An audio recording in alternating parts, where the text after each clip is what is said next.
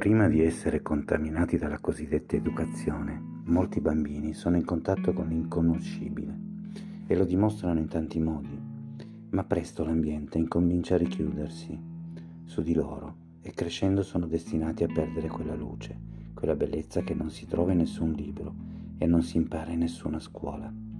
Una mente ben disciplinata non è una mente libera ed è soltanto nella libertà che si può fare qualche scoperta. Quando la mente, sede dell'io, assume il controllo, offusca la luce, lo splendore, la meraviglia della realtà. Solo quando la mente si troverà in uno stato di assoluto silenzio ci sarà quella libertà attraverso cui il reale potrà finalmente essere e rivelarsi.